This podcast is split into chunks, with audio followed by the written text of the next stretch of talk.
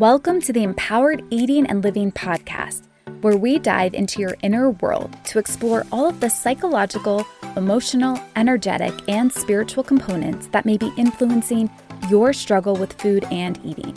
I'm your host, Sarah Emily Speers, a trained psychotherapist and energy worker who recovered from my own eating disorder. And now I help women just like you do the inner work to address the real issues keeping you stuck in your problematic eating patterns. Because I assure you, your problem with food is about way more than food.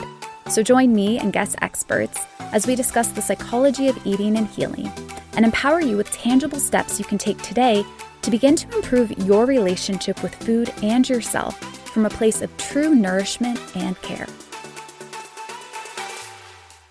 Hello, hello. In this episode, I'm going to share with you my story because I think it's helpful for you to understand the path that has led me to this point.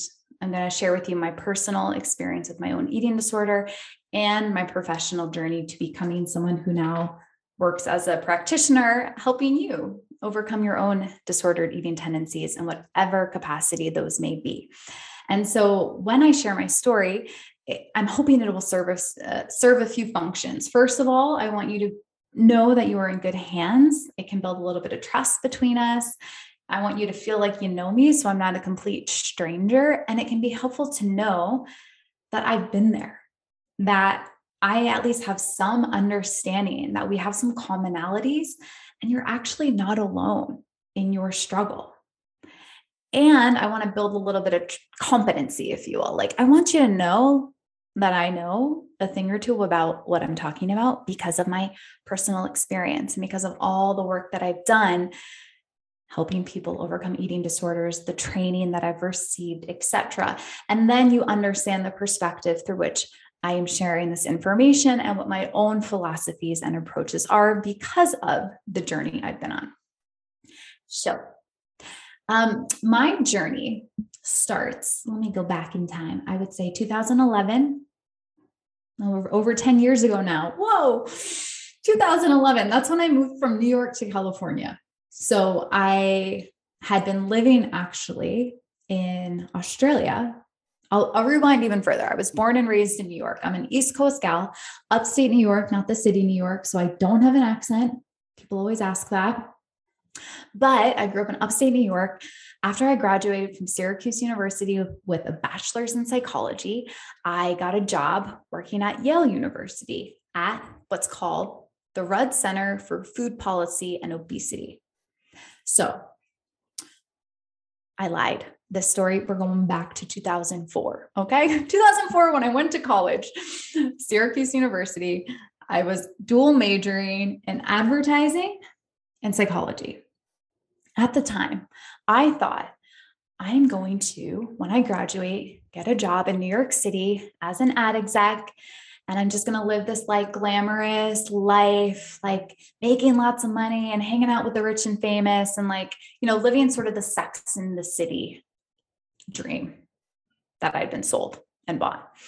And then I arrived to my senior year and I'm getting ready to graduate and I'm starting to have panic attacks because I'm realizing, not literally panic attacks, but I was having some anxiety because I was realizing, oh my gosh, like when I look back on my life, my contribution to society is that I'm going to have helped people brainwash people into spending money on products and services because we convinced them there's something wrong with them.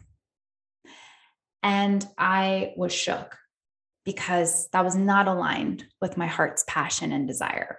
And so I ran to my advisor at the time and I said, I want to become a psychologist.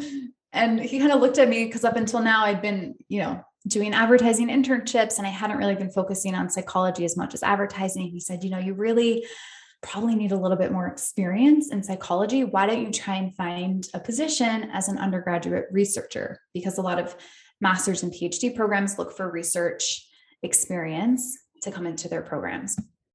And so I said, okay, fine. And what I'm now interested in, I like flipped it, was the psychology of advertising, like how advertising and the media was influencing people's health and wellness And that was fascinating to me. So I found this position at the Rudd Center for Food Policy and Obesity, which at the time was at Yale University. I think it's now maybe at, it's at a different university now, but at the time it was at Yale. And I got a job as a research assistant as part of their marketing team. And our job was to research the effects of food and beverage marketing on childhood obesity, on children's food preferences, um, on, on children's eating habits, which is fascinating. I will have to talk about that another time. Anyway, so I'm working at this research center, doing this work, exploring the psychological impacts of advertising and the media. And it was such an, a beautiful container for me to be in. I learned so much. But I also at the time was like, you know, 22, 23. And I was just, I had this desire to feel like I had like seen the world and I wanted a little bit more excitement in my life. And so I decided to go to Australia. And I packed a bag and I went over to Australia for six months to travel and work and to just like, I don't know, feel alive when I was in my 20s. And when I came back to the United States six months later in February, February is summer in Sydney. February is dead of winter in New York. So I went from like 100 degrees to zero degrees in a matter of a day. And I literally looked at my parents and was like, I'm moving to California. I decided I wanted to try and find the Australia, the Sydney of the US. And I'd heard great things about Cali. And I decided, yeah, okay, I'm going to go. So I found a job working at a summer camp in San Diego, California. And it happened to be a weight loss and fitness camp. Now, I was really excited about this because after working at the Rudd Center for Food Policy and Obesity, I'd been working on the policy side, right? Writing papers and doing research. But I really wanted to work like with people. And I thought that doing fitness would be a great way for me to begin to support people who were struggling with weight issues to learn how to take care of themselves and to feel better. I wanted women, children, and, and teens like feel confident. And so I got a job at this weight loss and fitness camp as a camp counselor for adolescent girls who were struggling with weight and obesity. Now, um, in hindsight, this was not actually something that I think is healthy, nor would I ever encourage anyone to do because their philosophy was a no fat, low fat eating approach, which I do not support or stand by. But at the time, I didn't realize this. I just kind of was there, excited to be in Cali and help these these girls. And for me, it really was about helping them develop the inner confidence to feel good about themselves. But we were doing a lot of physical activity. They were tracking calories, monitoring what they were eating, like I said, it was a low fat, no fat diet. And so um, there weren't really nuts or seeds available, no high fat yogurts or cheeses, you know, everything was low fat. And I decided when I packed my car, which I did, my little Honda Civic, with all my belongings, which wasn't much, drove across the country to San Diego. And on that drive across the country, I was like, you know, I want to be as healthy as I can be. And this is a little flag for you because many of us slide into disordered eating under the belief that we are being healthier, right? So my intention was I want to be healthy. And I had started reading books on veganism and I thought, ooh, I'm going to try this. Like maybe this is the path to healthier. And it was the first time in my life I started to really consider the nutrients I was eating and what I was feeding my body. And so I get to the summer camp where they're feeding us a no fat, low fat diet. And I simultaneously decide of my own free will that I'm no longer eating animal products. So I'm not eating the protein that they're serving. They really didn't have beans or vegan sources of protein at this time because this was back in 2011. Like that wasn't even as common. And I decided that I wasn't going to be eating like carbs. Fruits and vegetables were okay, but I the book I had read was more of like a raw vegan diet. So that was sort of the the um the guidelines that I was following. I'm not recommending this. Maybe there are some people out there who who eat this way and it works for your body but like for me this was not the right way. So i just want to be super clear like i am not endorsing this as something that i want you to go try but i want you to understand why i say dieting can be so harmful why restriction in extremes can be so harmful because i took it to the extreme okay? No proteins no fats no healthy sources of like complex carbs. I'm eating fruits and vegetables, goodness gracious, and not nearly enough because we were there tracking our calories. So I was getting on average probably 800 to 900 calories a day, which is like not even enough for a toddler to survive on, nonetheless, an adult. And so over the course of the summer, of doing fitness and eating this way, by the end of the summer, I had lost at least 20 pounds off my normal weight body. And full disclosure, I have a normal weight body. So I wasn't struggling with weight. I didn't need to lose weight. And by the end of the summer, I was under 100 pounds. I probably weighed close to 95 pounds and I was five four. So this was far too thin for me. Now, at the end of the summer, my thought was, oh my gosh, like, wow, I lost all this weight. I've never tried to lose weight before. I wasn't even trying to lose weight before. I was just trying to be healthy. But there was a little sense of pride that kicked in around this idea of like, I've achieved like the ideal body that everyone's trying to get, which is thinner is better. And like, oh my gosh, like I'm so thin right now. And so my ego, like, really felt a sense of pride and accomplishment. And when I left the camp, which the camp had been feeding us, and I stepped out into the real world and I had to start to feed myself, I totally froze.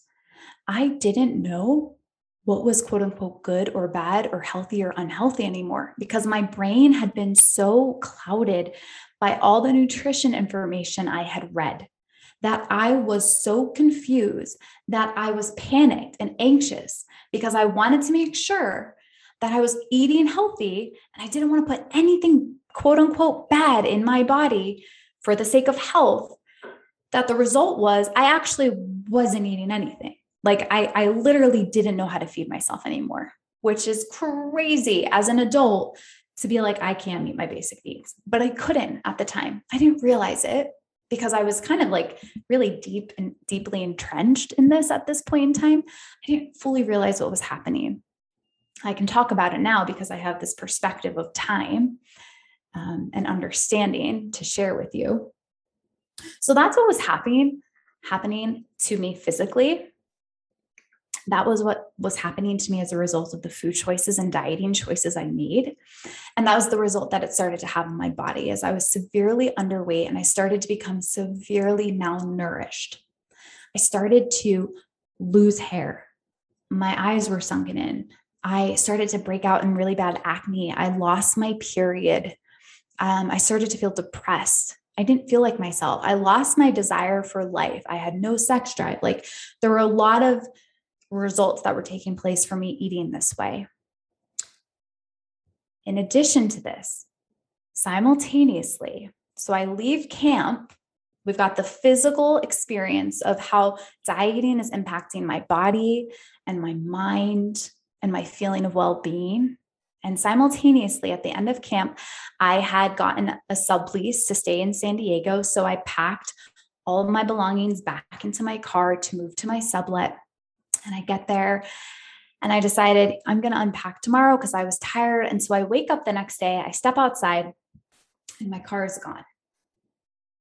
I am like 24, 25 years old in San Diego. And suddenly I find myself without a car. All my belongings are gone. And literally in a, in a moment, I find myself literally there with the clothes on my back, which by the way was a much thinner back. So, in a body that I didn't recognize, without a car, without a job, without friends, without support, without a way to go get a new car, without a way to go get a job to go get a car, like I was totally stuck, trapped.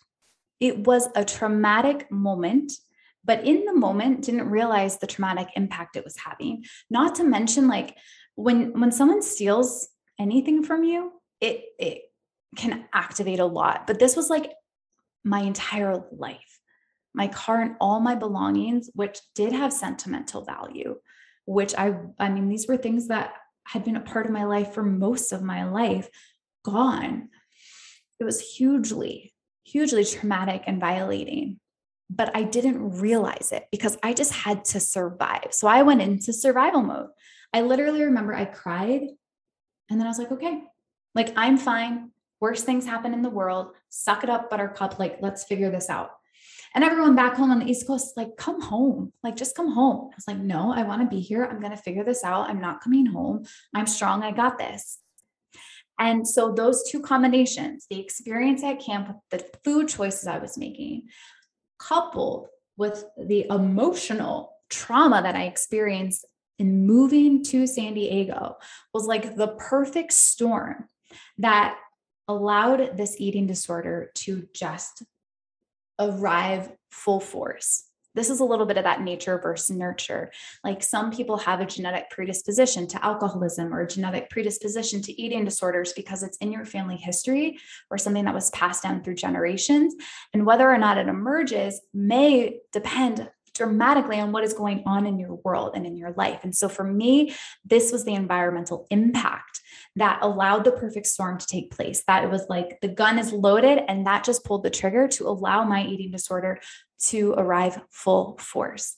And so, a lot of times when I'm working with people, we tend to find that there is a time in the life, in, in anyone's life, and I want you to think about within your own life when your struggle really started to get bad. I guarantee there was one or more things going on in that time that really impacted your ability to function and that affected your physical and mental well-being and, and influenced you turning to the eating disorder as a way to try and cope yeah so for me at this time is when things really got to kick up because i wasn't uh, sure how to feed myself I really wasn't eating a lot. I remember my roommates being like, You need to eat a cheeseburger. And I was like, No, cheeseburgers are bad for you. You guys don't have willpower. Like, oh my God, there was this like righteousness going on. The voice of Ed can be like super crazy.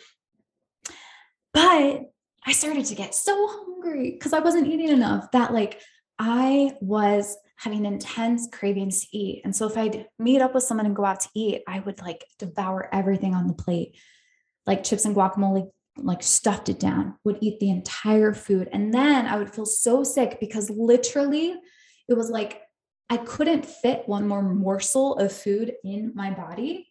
I felt so sick that I ugh, threw it up. And that happened once. And I was like, oh my God, I feel so much better. Like, I'm never going to eat that much again. And then I would undo being bad by trying to diet the next day. I'd be like, okay, tomorrow I'm, I'm going to do a water fast. I'm going to do a juice fast. I'm going to just eat fruits all day to undo the binge from the night before, which of course sets my brain to panic because now I've responded by starving myself again. So by the end of the day, I'm so hungry that I'm binging again and eating and stuffing down foods until I feel sick. And then, oh, I feel so sick. I throw it up. Oh, I feel better. And that started to become a pattern that happened maybe once a week. And then it started to happen like every day. And then it started to happen anytime I ate. And so, in a matter of six months, I found that I was binging and purging anytime I ate multiple times a day. I was working at that time. I found a job working as a personal trainer, which is ironic because here I am, the skinny little girl who's trying to tell people how to build muscle. Like that was kind of kind of humorous in hindsight, but none, nonetheless, I was working as a personal trainer. And in between clients, I'm binging on protein bars that are in in the office. And in between clients i'm running to the bathroom down the hall to throw up the protein bars before coming back to train people. Like that is how warped and disordered this is. And i don't share this to say like oh my disorder is worse than yours or to give you ideas but i want to paint a picture of like how dark it got for me because i want to let you know if i can get better if I can go from that to someone who now has a very like what I would consider normal, healthy, empowered relationship with food eating in my body, then you can too, no matter how badly you're suffering, no matter how long you've been suffering. I'm going to paint just a few more pictures of my kind of like rock bottom. Okay. Before we shift into the like, oh, the victory story of how things improve. So like I said, this started to become just my way of life. And you want to know something crazy? I didn't even realize when I was in it that like something was wrong. if if you've been there, like you're so consumed by it, it has such a hold on you that it's a little bit like I don't know if you've seen the movie Soul. I think it's Pixar. Highly recommend it. And there's these these beings. It's like they call them the lost souls or something, but it's like humans that are are just kind of these walking like zombie shadows. It's like they're not their human selves. You've like lost yourself. Yeah. And you're just kind of like existing in the world, but you're not you. Like that was 100% me. And further evidence of that is I started to experience the first and only time in my life suicidal ideation. Because then it started to dawn on me. I remember finally having the realization as I'm, my face is like in a toilet and I see the puke like scattered in the toilet. And it starts to dawn on me like, oh my God, moment of awareness my face is in a toilet and the toilet is full of puke and the puke is the food i just ate and this isn't normal. Like oh my god. And then it like dawns on me like i just threw up my food. Uh that this is you, you have a psychology degree sarah. Like this is called bulimia. Oh my god right? And there's like this shame in the moment of realizing like oh I don't think this is good. I don't think this is normal. I don't even, I can't even admit to myself what this is, but like I'm starting to realize what it is, right? So there's this moment of realization. But with the realization, I'm stuck in it. Like I've created this habit. This is what my brain and body is like naturally doing, and I can't control it. And there's despair and there's hopelessness, and there's the sense of like, how is this my life? Like I grew up without this. Now, some people it starts earlier. For me, I had adult onset. I was like a pretty happy kid. I got good grades. I played sports. Like I went to college. I had good friends. Like I was always a happy, healthy kid. Like, how is this my life right now? And how do I get out of it? What, like, what is the solution to this suffering and pain? And when you can't find a way out, that's when the brain is like, thinking of other options. You know, I don't want to live like this. I don't want to be alive if this is how I'm going to be living. And so that was one of the darkest places for me. And that is when I really made the commitment that I refused, uh, I refused to let that be my life for the rest of my life. And I think kind of the pivotal turning point moment was a night where I, I mean, I still remember it vividly. I had it was a Friday night. I had no friends. Everyone's out, you know, I don't know, living it up on a Friday night. And I'm at home by myself with a pizza and a gallon of ice cream.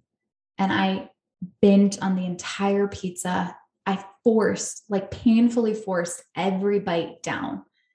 And then I shoved ice cream on top of it and I started to, to throw it up with um, I mean, just tears streaming down my face. Like I was in so much literal pain, physically and emotionally.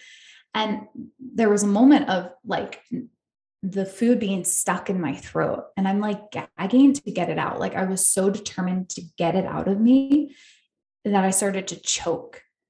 And that was scared the crap out of me because I thought, oh my God, this is how my life is going to end. Like this is this is how I'm going to die. Like my landlord's going to walk in and find me on the floor surrounded by an empty pizza box and ice cream and puke in the toilet and me dead. Like, oh no, this is not going to be the ending to my story. And I stood up and I looked myself dead in the eyes and I prayed. I cried to God, like, please show me how to heal myself. Show me the path to freedom and healing to end this suffering.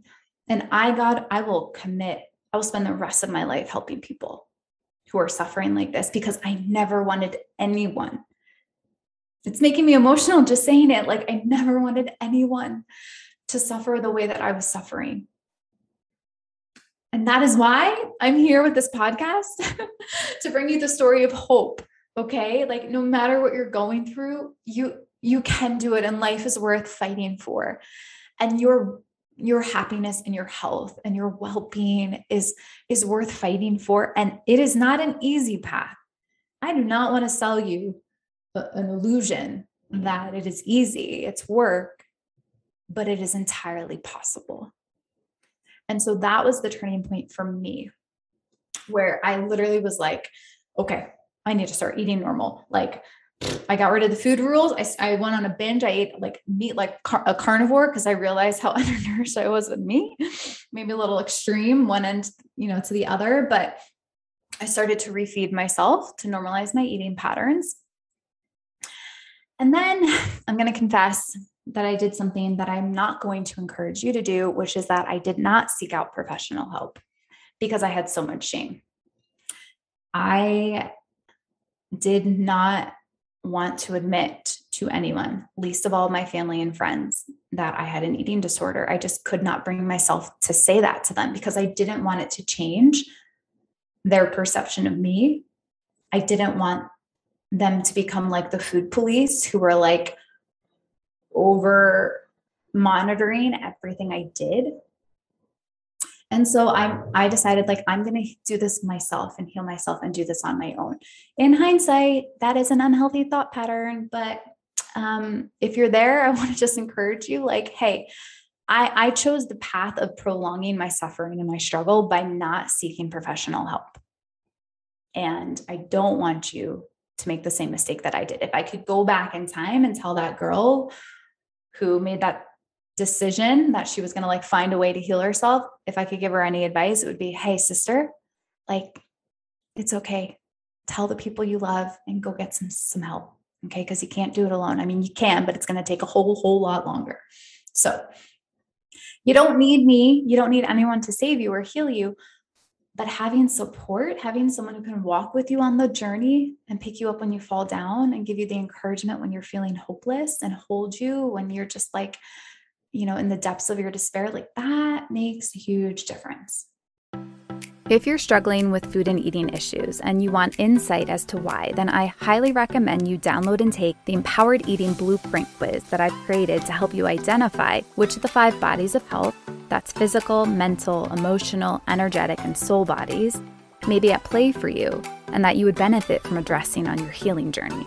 The first step to change is self awareness, and this quiz is designed to give you that. Click the link in the show notes to access the quiz now.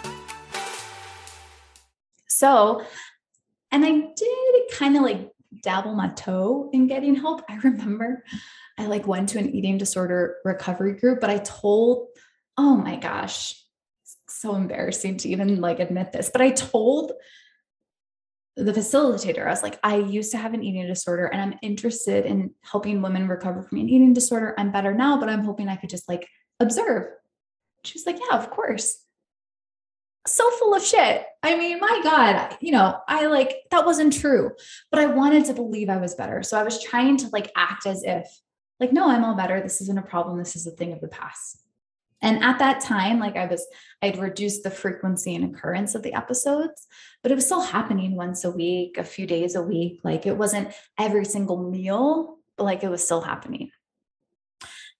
So then um, I decided I was going to go back to school, that I wanted to understand the psychology, what was going on in the inner world. I wanted to understand my own struggle. I wanted to learn the tools. I wanted to learn how to heal so I could help others heal and myself.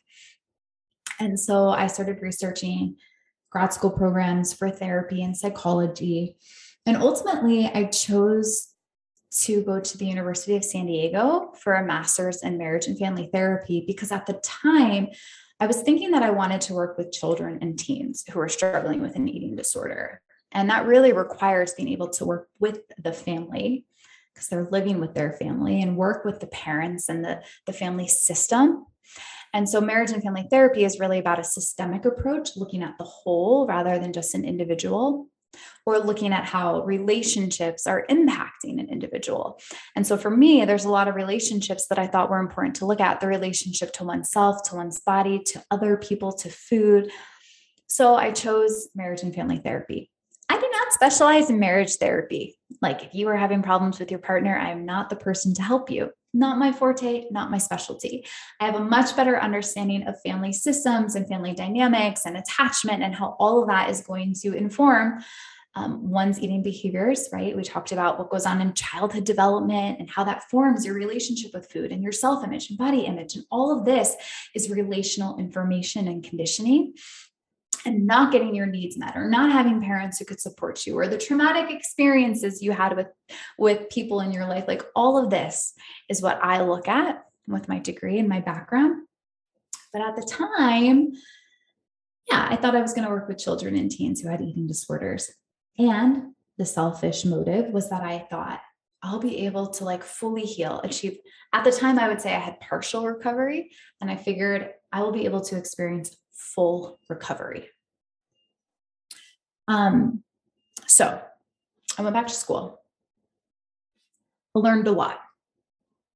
And after the second year, no, sorry, after the first year, in the second year, we get to choose a practicum. And so I was 100% sold on doing my practicum training, which is where we get real experience doing therapy, working with clients. Like you're in the field, rolled up your sleeves, you're like doing therapy. Like year one, you're reading about doing therapy. Year two, you're like doing it. And so I got a, a practicum at the Center for Healthy Eating and Activity Research, which is called CHEER at the University of California in San Diego. And this was, oh, I loved it. I loved cheer. Um, just a, a wonderful experience for me. I got to work in a clinic offering therapy to individuals with a spectrum of eating disorders. I got to work with families. I got to help run research studies looking at how to offer different therapeutic approaches to improve binge eating or eating issues. I learned such a wealth of information and knowledge. And the the truth truth which at that time I never would have admitted because I felt like the biggest hypocrite in the world was that I was still struggling. Not nearly as severely, it was very infrequent, but there were still episodes and moments that would happen for me, even after going through my graduate school training. But mind you, up until now, I had still never sought out my own professional help. I had never worked with a therapist. I had never worked with a healer. I had never told anyone that I was struggling. This was all me, like doing this myself, like forcing myself to not engage in the patterns. And, and, and, you know, I was doing different self development and reading and meditating and, and exercising. But I hadn't really done the work to address the deeper issues. And I didn't realize it. I didn't, I didn't, I wasn't aware what those deeper issues even were at that time.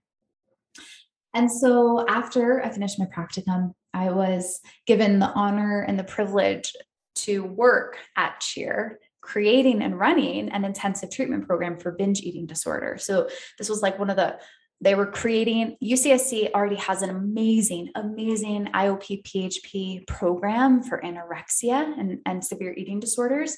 That's one of the top programs in the country. And I was helping to create the division and branch specific for binge eating. And so this was great because I got to take everything I learned and put it together and supporting people. This was my passion. Like I was so invested in it. I loved this work. And I was really being faced with the hypocrisy, the sense of an imposter and a fraud, because I would sit down with people and teach them and support them and offer them guidance. But, like, how could I wholeheartedly, authentically, truthfully look them in the eye and say, like, you can get better? I like I I know this is hard and it's possible when like a part of me didn't know if it was possible because I hadn't achieved it yet not all completely. I knew, yes, you can definitely, it can improve. I knew that. But like, I didn't fully believe like that full recovery was possible yet. And I just knew in my being, I can't be in integrity with this. And I didn't have the courage to tell anyone because it's like, oh, I'm going to get like fired. Like, I can't be here as a therapist with my own problem. Like, is that okay? Which opens up a whole other conversation around like hey, therapists are humans too. And the reason why we're often good at dealing with mental health is because of our own struggles. But at the time, I had way too much shame to even acknowledge that. And so what I did instead is I left the position and I realized like I need to put 100% of my focus into my healing. And I realized like, man, I've committed to like, I've been learning therapy from a top institution in the country. I'm working at a top center in the nation. Like I'm being trained by some of the most brilliant minds in the field. Like I know a lot and I'm still struggling. And so I just had this feeling of like, there's got to be more. Like, there's got to be something else I'm missing. And I kind of thought of it similar to, you know, just eh, the world of physical health. Like, if someone's struggling with cancer, I mean, we have invested as a nation millions, if not billions, in cancer research to continue to advance our treatments of cancer until we find better and more efficient like solutions and remedies to help people heal. And when it comes to eating disorders, the reality is that recovery rates are there's room for improvement. And it's very common for people to struggle for five to 20 years, if not their whole life. It's very common for people to achieve recovery and relapse. It's very common for people to only achieve partial recovery. And so I really felt this deep call. It was like this soul pull to like explore what else is there that I haven't learned yet, that I haven't tried yet, that I haven't been exposed to yet. And I was just so committed. I was like, I'm going to try any and every healing modality out there until I figure this out. And I did. I started to document my journey and like everything I did and the impact it had on me. And it, what it did when I left the job, I packed my bags. I bought a one way ticket to Europe and I spent three months in Europe, fully committed to just focusing on my healing. I read, I finally started reaching out to practitioners, and I started to become exposed to the world of alternative healing, to energy work. I started to be exposed to things I'd never tried before, like breath work and tapping and Reiki and emotion code. And it started to reveal to me the depth of the unprocessed emotional wounds, the depth of my pain that I had not felt, that I had repressed for so long because my whole life I was like, I'm Sarah, I'm happy, I don't have problems, I don't get sad, I don't get mad. And I'd been so disconnected from so many of these experiences that were actually quite painful and hurtful for me that I hadn't looked at and I'd never processed. And as I started to process the deeper emotional pain and trauma and do this like inner work and move energy and, and really work on the subconscious and use breath to connect to the energy stored in my body and like, oh my gosh, like in a matter of months, my urges mm, started to disappear. My way of being with food started to shift radically and it was really like surreal because i i had a few moments of like being out to dinner and you know they put down the chips and salsa and guac and i'm like man i'm like just having a few chips and i don't even have a desire. I don't even have a desire to go th- run to the bathroom to throw these up. Like i feel good. Whoa. You know it's like uh, that this like pinch me is this really happening because I thought I'd always be fighting off the urges. I thought I'd always have to be use use willpower to resist the urge to engage in the pattern and I'm not even experiencing the desire like whoa. And so that is when I realized man there's something here. Like that felt to me like the missing link was the energy, the alternative approaches. And that's not to say that traditional approaches and what I learned in grad school wasn't valuable. It's so valuable to understand your brain, to understand CBT and how your mind is working to influence your thoughts, to understand DBT and coping skills and mindfulness and interpersonal skills. Like all of that is valuable and has a place and is needed. And, and the deeper work and the emotional processing and the trauma healing and the somatic work. Like all of it I realized was like so important. And so I began to get trained. I'm now a Reiki master. I'm trained in emotional freedom technique and emotion code, among other sort of energy healing modalities that I've learned over the course of my profession and training.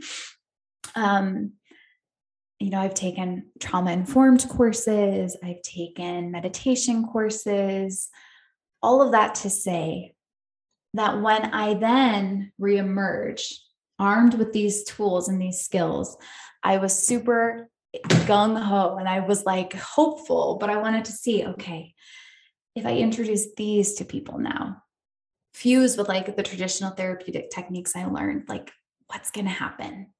And so when I came back from Europe, by a stroke of, I would say, divine, probably divine orchestration, I was recruited by a company called Premier Fitness Camp. Premier Fitness Camp is a health and wellness camp in Carlsbad, California, right? And they take a very holistic approach to educating people and providing them a space where they can work on changing habits, where they can learn about nutrition, where they can um, learn how to exercise their body in a way where they're not going to get injured.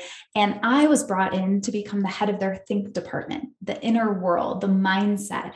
I was the director of behavioral health. And it was so perfect because they basically gave me an office and were like, here, we want you to basically open a private practice within our, our entity and support our guests in being able to receive some psychological support because a lot of them are struggling with their eating habits or with disordered eating tendencies or with some emotional pieces because they're emotional eating and they haven't been able to process the emotions or with their mindset and what they're thinking or with their habits. And so I got to support these beings and I got to finally, it was like this perfect, I don't want to say playground because I wasn't playing necessarily, but like I got to use the new techniques. They were totally open to me you know, teaching them tapping and supporting them with emotional processing. And it was amazing to see the way that benefited people.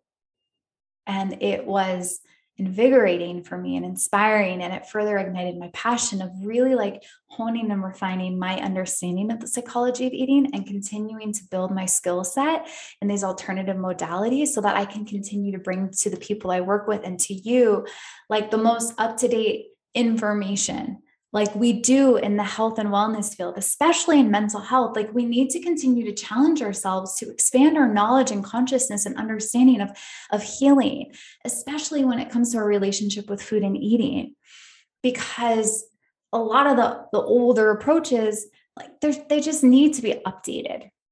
And so that is my heart's passion. That is what I bring forward is this like beautiful sort of uh, meeting of my personal experience. I say, like, I'm like, I came up with a slogan. I was like, I'm going to teach you, it's like based in evidence, evidence based practices refined by my experience.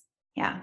And so that is what I want to bring forth for you in this podcast and on this journey is all the information I've experienced and learned and realized on my journey that is informed by like my very real struggle.